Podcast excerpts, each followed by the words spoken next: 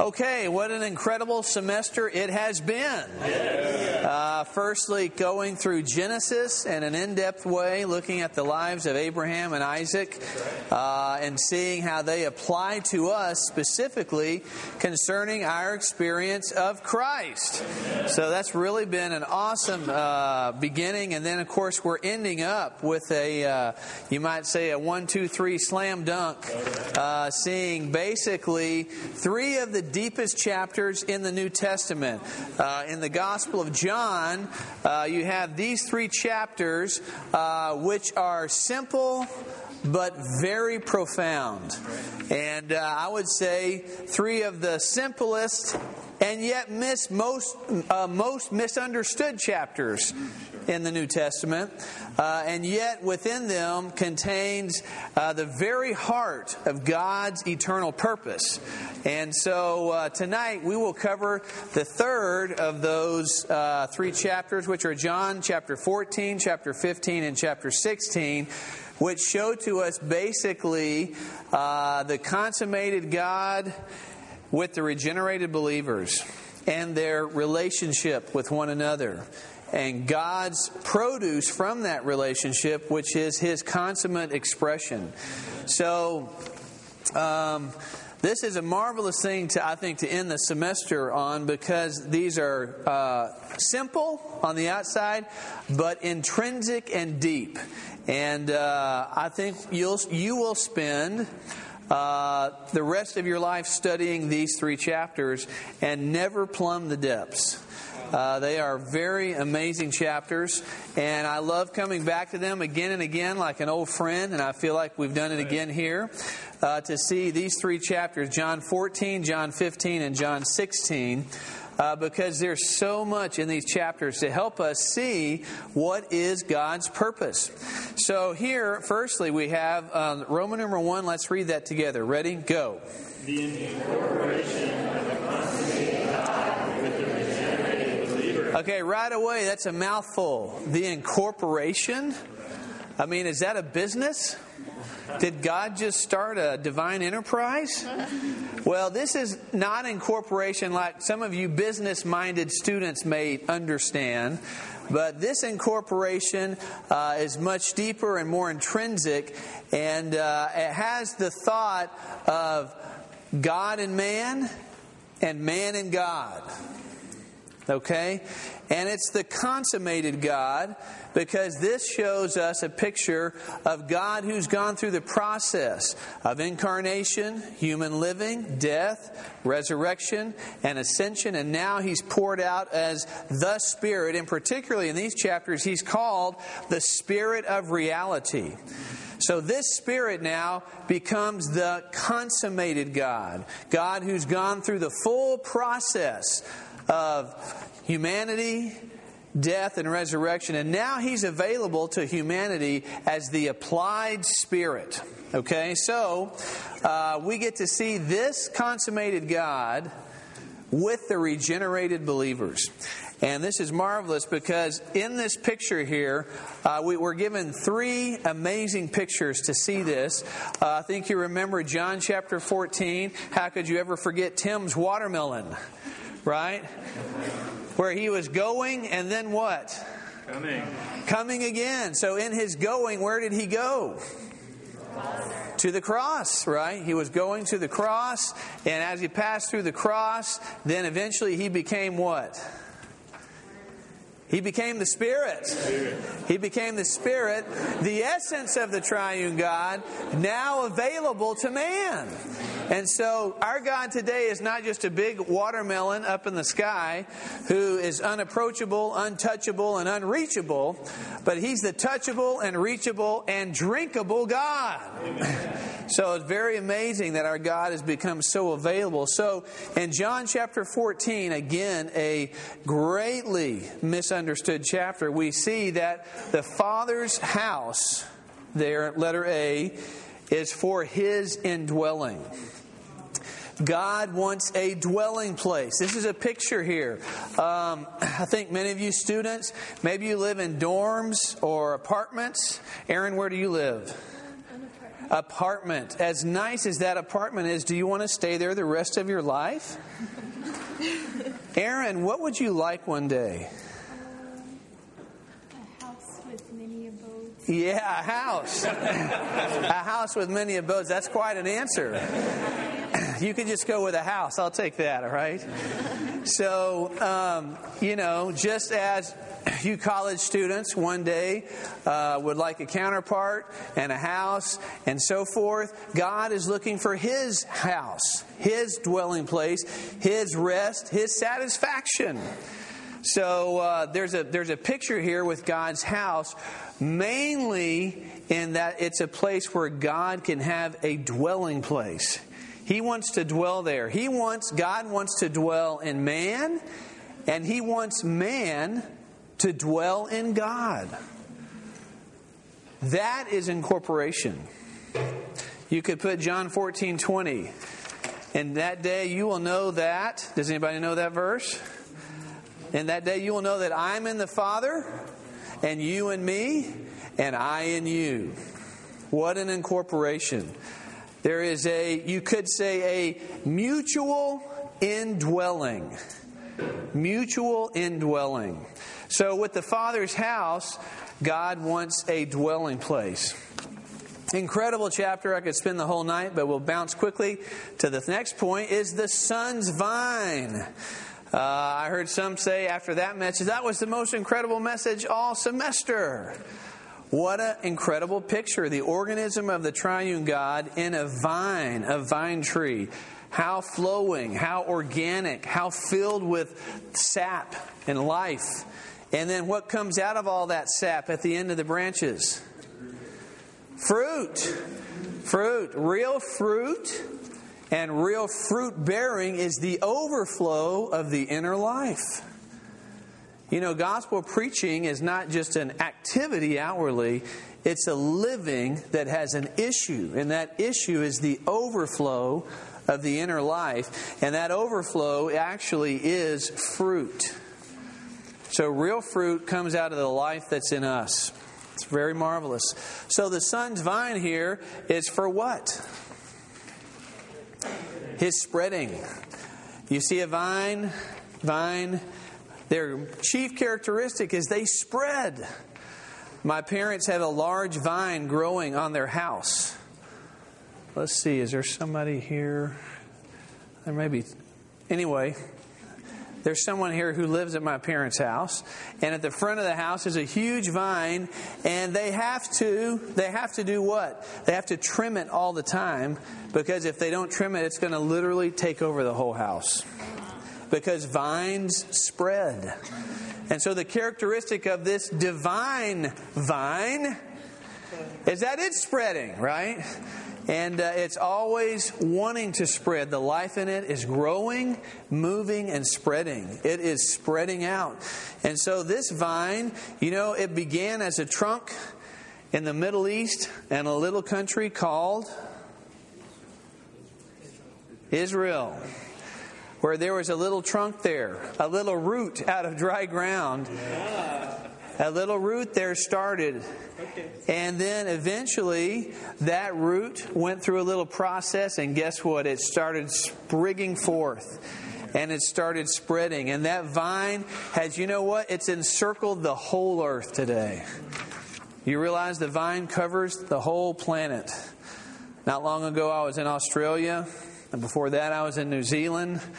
And before that, I was in a lot of other countries. Every place I go, more of the vine tree, more of the spreading vine. And even on this campus, you know what? We hope the vine continues to spread. There's a lot of students that have not yet been filled with the divine life or touched or known Christ Himself, and the vine would like to spread. So it's marvelous that we have this picture here in John 15 of a spreading vine. Okay? Uh, goodness, we could talk the whole night about John 15. So marvelous. I love this chapter uh, on fruit bearing and spreading. But tonight we will get into John chapter 16, probably the most difficult of the three. Uh, and yet the most deep and intrinsic of the three. John chapter 16, uh, where we will call this entity the Spirit's child. Very amazing, and you have to look intrinsically into this chapter and pull the extract out to see this. But we have in 14 the Father's house. 15, the Son's vine, and finally in 16, the Spirit's child. And here, this child is actually Christ, both individually and corporately. The Spirit's child. So the Spirit has a offspring. The Spirit has a produce, which is a child, and that child then becomes the expression of God. Some of you, um, maybe you have little brothers and sisters. Uh, and some of you are married, or fewer of you are that, with children. But eventually, your children, you realize and recognize, have many of the same characteristics as you because they are from your life and therefore have your expression. And so the Spirit also has produced a child. And this child has the expression and characteristics of God. Okay? So we want to look uh, at this child and see what it does. Of course, here we have the Spirit's child is for his moving. Praise the Lord, this child is moving. Okay, God has a move on this earth, and this child is involved in this move of God. So let's go quickly on to Roman numeral 2, because I know my time is going to go quickly. Let's read that. Go. Christ.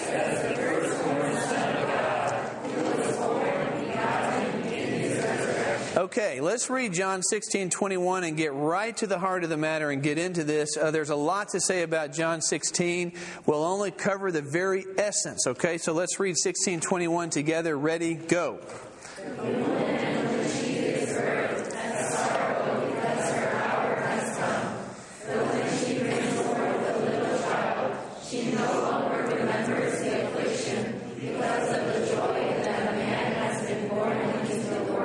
Okay, so uh, there's a woman here who is giving birth, and then she's bringing forth what?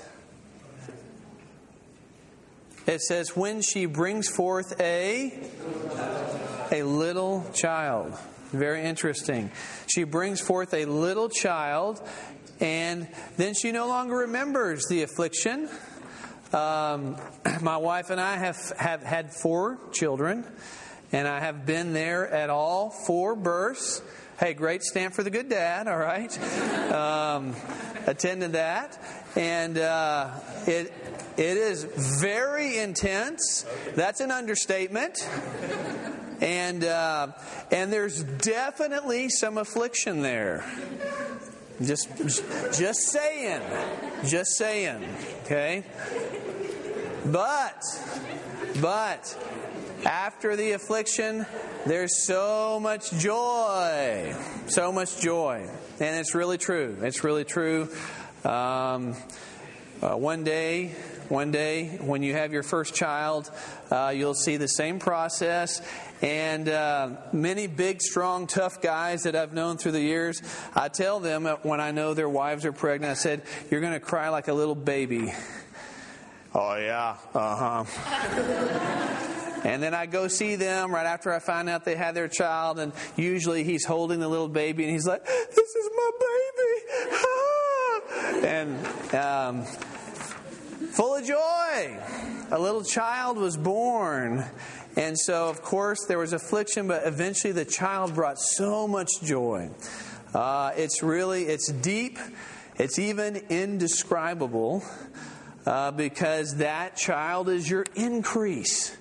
Yeah, it's an amazing, incredible miracle. It truly is, even in the physical realm when a child is born. How much more so in the divine and mystical realm when the Spirit brought forth this little child? Now, interestingly, this woman here, you could say, is the disciples in a corporate sense. These disciples were with and around Jesus, and being there with him, eventually they were the ones who brought forth this person, Christ, and gave birth. And eventually, this Christ not only was the individual Christ passing through death and resurrection, but in resurrection, we also got regenerated. Before you were born, 2,000 years ago, every believer in the process of Christ Himself as the head of the body passing through death and resurrection uh, came out in resurrection. We also got regenerated. You can look up 1 Peter 1 3. We won't take the time. But He regenerated us in that process. Now, um, this little child here is what actually expresses God Himself. And this little child is what is on God's heart and is why God is moving on the earth today. Okay, so to look further into this detail, let's read John 20, 17. Go. Jesus.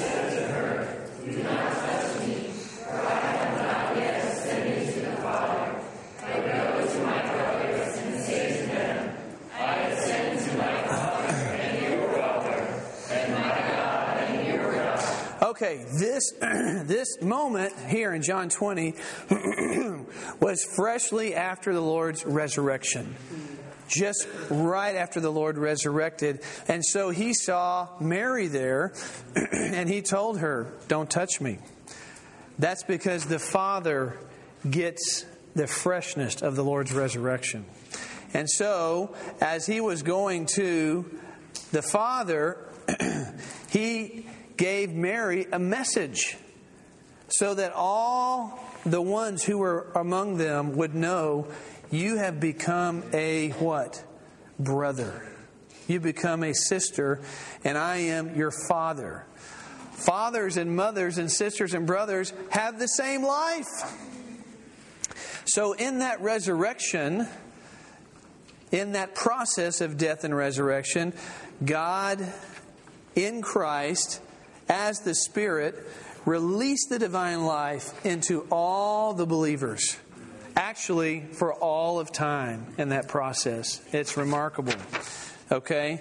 So you should underline my Father and your Father. Strong emphasis, my God and your God, okay? Then Romans 8:29, read it. Go. Because those whom he foreknew, he also predestinated to be conformed to the image of his Son, that he might be the firstborn among many brothers. Underline firstborn. Firstborn among many brothers. Wait a minute. I thought he's the only begotten Son of God. Isn't that the most famous verse in the Bible? Vivian? John 3:16? I was driving the other day and this guy had this bumper sticker and all it said on it was 316 with a colon. Imagine how popular that is. That now they would just put 3 colon 16. They don't even put the word John because it's so popular. That verse, John 3:16, and that verse mentions the only begotten Son of God. Well, is it true? Is he the only begotten? Of course. Christ is the only begotten. But here, there's another title with another emphasis on this Christ. Here, he's the firstborn. What? Among many brothers. Among many brothers. Does that mean there's a secondborn? Yes. And a third? Yeah. And in mathematics, we put dot, dot, dot in born, right? For those math majors, maybe not too many of you are in math, I don't know. Or maybe you hate math, I don't know. but anyway, there's millions of born. Many born. So through the process of death and resurrection, he became the firstborn among many brothers. That means you and I, we have an older brother. Who's that, Richie? Christ. Christ. Jesus Christ, say that. Jesus Christ is my older brother. Go. Jesus Christ is my older brother. How about that, Carl? Pretty awesome. Yeah. You talk about your big brother, Jesus Christ. And you have the same life and nature that he has, okay? All right, moving on quickly here. Acts 13 33, go.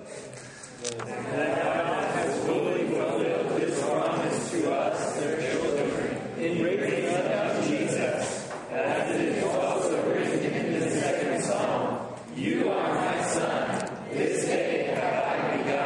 Okay. This day, what day is that? The day of resurrection. This day, he says here, this day have I begotten you. Now, this is not too deep for you to understand, but it is deep, and I want you to really consider and listen. When Jesus was born in the manger, was he the Son of God? yes. yes. Thank you. Be bold. He definitely was the Son of God. In the manger, was he the Son of Man? Yes. He was. Okay, that is true. He was both the Son of God and he was the Son of Man. But he had not completed his process yet. And it was imperative that he pass through death and enter into resurrection because that resurrection was also a birth. What was it a birth of? Why was resurrection a birth? It was a birth because his humanity, the man Jesus, had to enter into divinity. Okay, let me go back. When God was incarnated, God or divinity was brought into humanity. That little baby Jesus, how many people recognize that it was God? Not that many. Maybe just a few, right? Some shepherds, some wise men. But did the rest of society know who that little man Jesus was? No. He was going through human life, picking up all kinds of experiences. And that uplifted humanity then, listen, had to be born into divinity. So you could say in incarnation, divinity got brought into humanity. But in resurrection, humanity got brought into divinity. Amen. Do you see that, UK Sam? Yeah. So God has gone through this process, and in that being bringing humanity into divinity, the Spirit's child was produced. Okay? So you have to pick this up. God was brought into man, and then through death and resurrection, man was brought into God. Okay, let's look at another verse that talks about this even more intrinsically Romans 1, 3, and 4. Let's read these together. Go.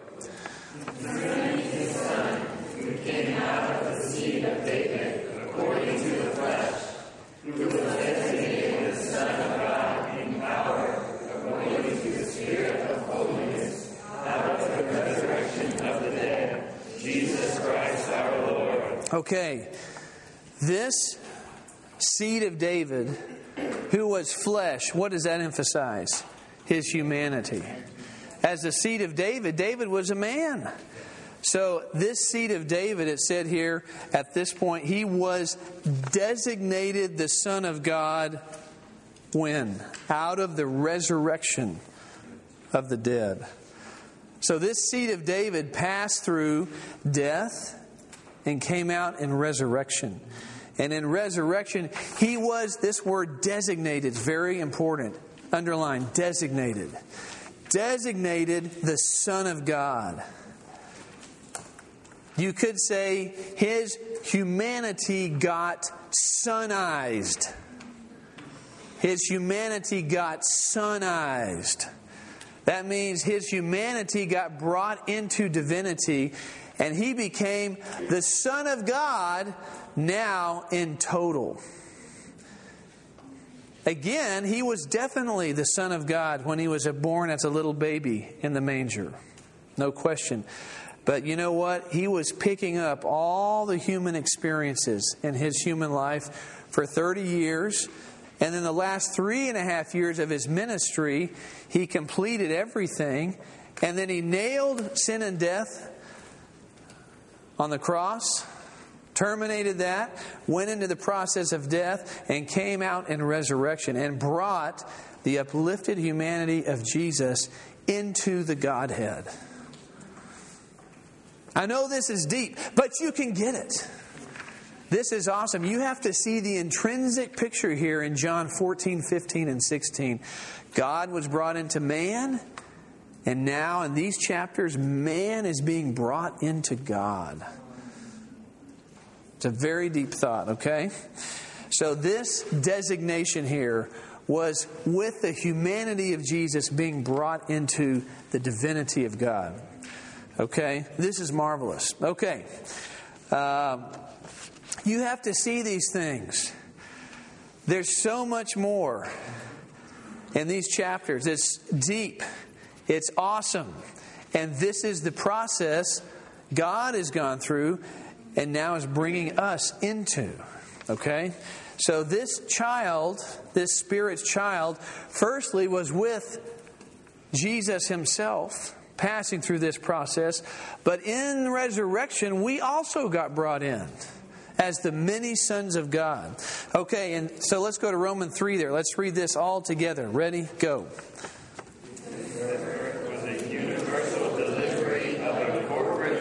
Okay, that was weak. Read it again. Go. Okay, Colossians 1:18. Read it.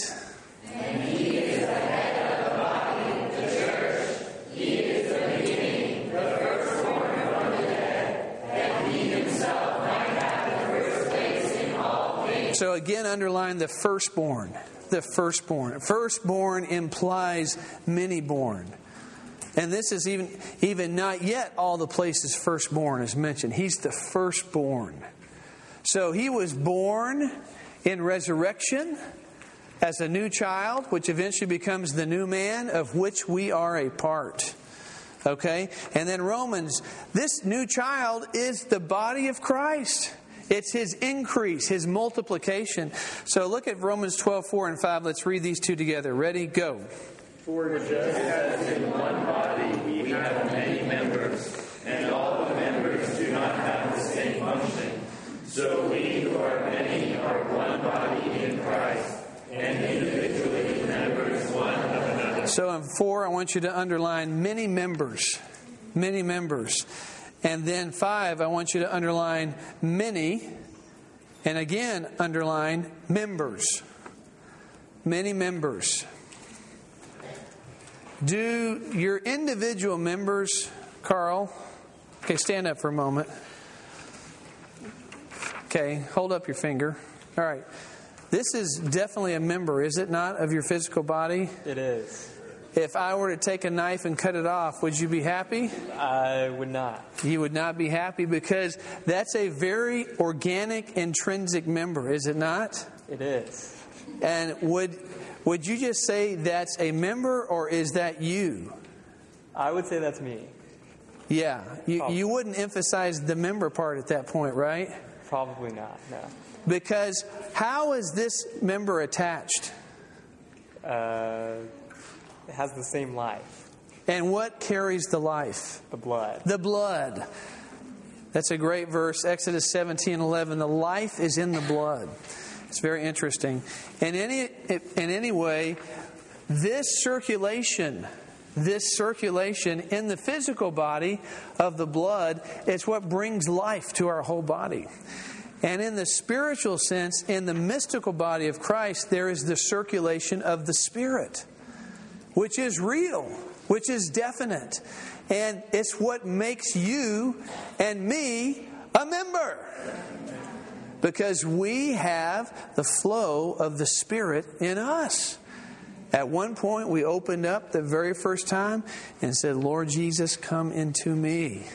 And at that moment, we got connected to the divine flow.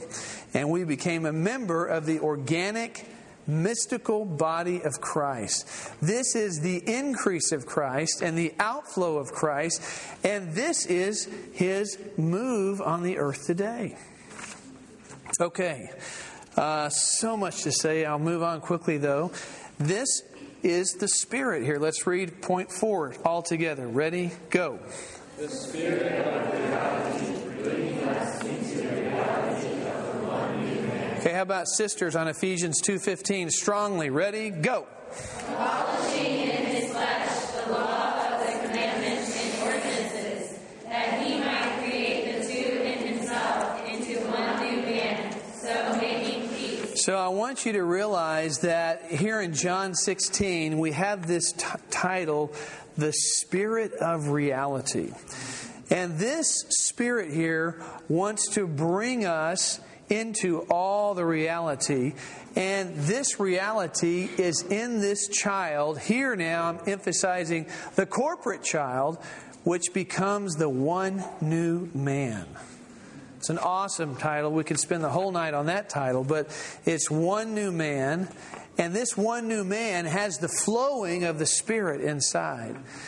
And the Spirit is bringing us into this reality. The Spirit is what makes application.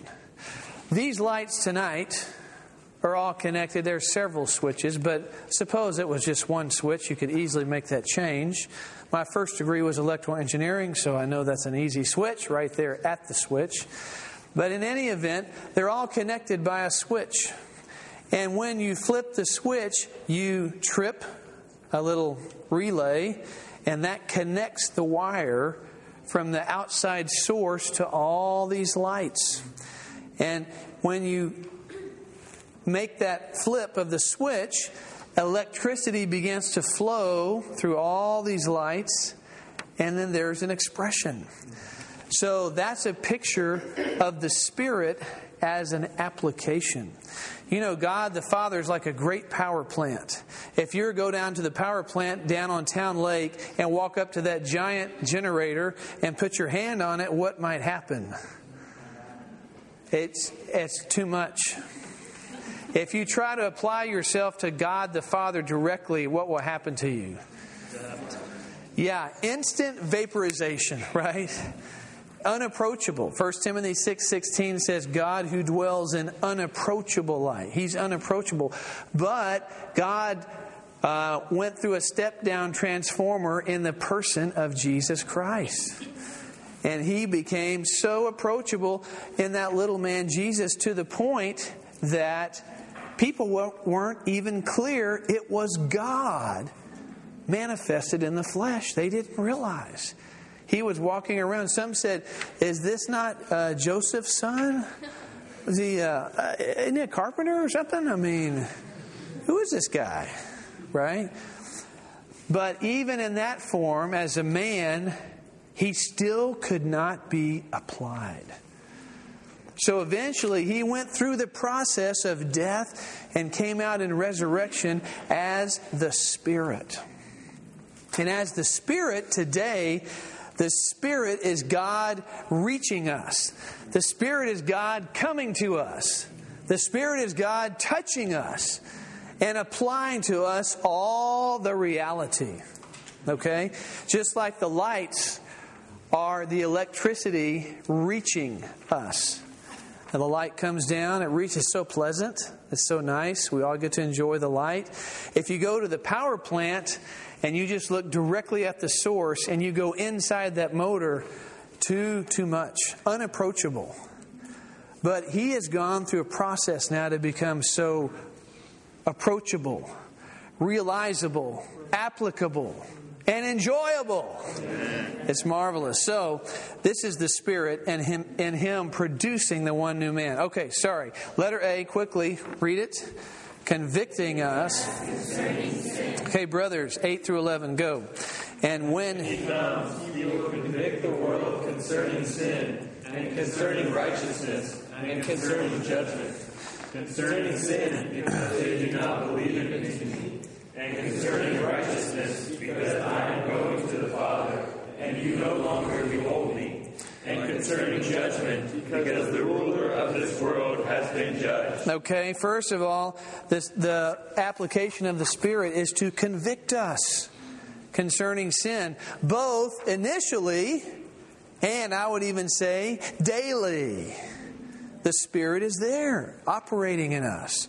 And, you know, as we go through our daily life, because we have the Spirit in us, and then we commit a sin, we're usually quite clear that the flow gets cut off when we commit a definite sin. There's the flowing of the Spirit, and then if sin comes in, bang, the flow is cut off, and we are not in the current, present, conditional flow of the divine Spirit. So the Spirit's there. The first job is to convict us. And the, this conviction also is kind of in a more general, once for all sense with unbelievers. The Spirit convicts them concerning their sin so that they will repent and be transferred out of Adam and into Christ. Okay, then it says concerning righteousness. Of course, this righteousness is actually here concerning Christ Himself as our righteousness. And then concerning judgment is towards Satan, the old dirty rascal. On the cross, praise the Lord, He got judged. Amen. He got judged once for all. And sometimes we need to just give him a little pep talk and say, Satan, you need to go jump in the lake of fire. Satan, don't forget you got crucified on that cross and you were dealt with, and you are no longer part of my life. Satan, get out! Amen. And sometimes we need to be a little bit strong to rebuke the enemy in the Lord's name and cause him to flee from us. Okay, all right, then letter B here quickly. Transmitting all that the Father and Son have. Uh, and I just want all of us to read John 16 13 together. Go.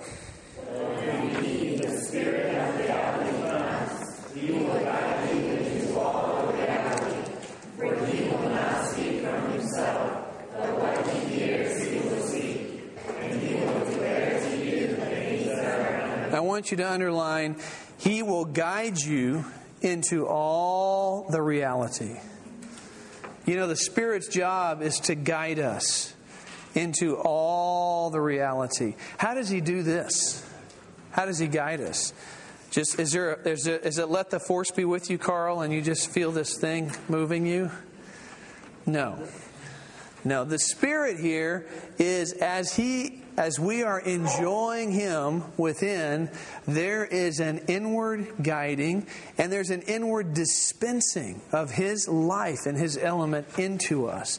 And as He is dispensing His life into us, we get a certain feeling, we get a certain direction, we get a certain thought painted into us by the Spirit, and as a result, we get a guide. What's the direction to take? I don't know. Sometimes a brother or sister comes to me and said, uh, Brother Kerry, can I go to such and such a place? And I'll say, I don't know. How does the Spirit feel? How do you feel led? Why? Because we trust in the guiding Spirit, in the dispensing Spirit, in the leading Spirit, okay? Uh, so this is one of the main functions of the Spirit is to guide us into all the reality. And finally, you could say uh, that last phrase there, He will declare to you the things that are coming. You know, the Spirit is going to speak and declare all the things that are coming. Uh, it's quite interesting. Uh, you know, the functions of the Spirit can be seen in the Gospels. And the, in the Gospels, the Spirit convicts concerning sin. In the epistles, the Spirit basically reveals all that Christ is. And finally, in Revelation, the Spirit declares all the things that are coming. Quite interesting. Okay. And then finally Ephesians 4:24, let's read it. Go. And put on the new man, which was created according to God in righteousness and holiness. Okay, this new child is this new man. And this is what this epistle is Paul is telling us here to put on the new man. put on the new man. This is something very experiential because as the Spirit is growing in us and developing in us, we are putting something on, and that is the reality of Christ Himself. And when we enjoy the Spirit within us, there is a real putting on of the new man. We put off the old man, but we also practice putting on the new man. And there's a lot of practical points we could get into, but I don't have time. So we'll end this semester realizing we need to put on the new man, Amen. which is a reality which was created according to God. So this is how we need to enter the summer as a new man. Here for God's move as the Spirit's child for His increase all over this campus. Don't you want to see the Lord's body increase? We know we have another 10,000 freshmen coming to this campus in just a few days. They start. At the end of this month, there'll be the first wave of 1,200 new freshmen. And you know what? That's an opportunity for us to enjoy this moving of the Spirit's new child for his increase on this earth. So we have to pray for that, uh, get ready for that, and realize the Lord is moving today for his increase.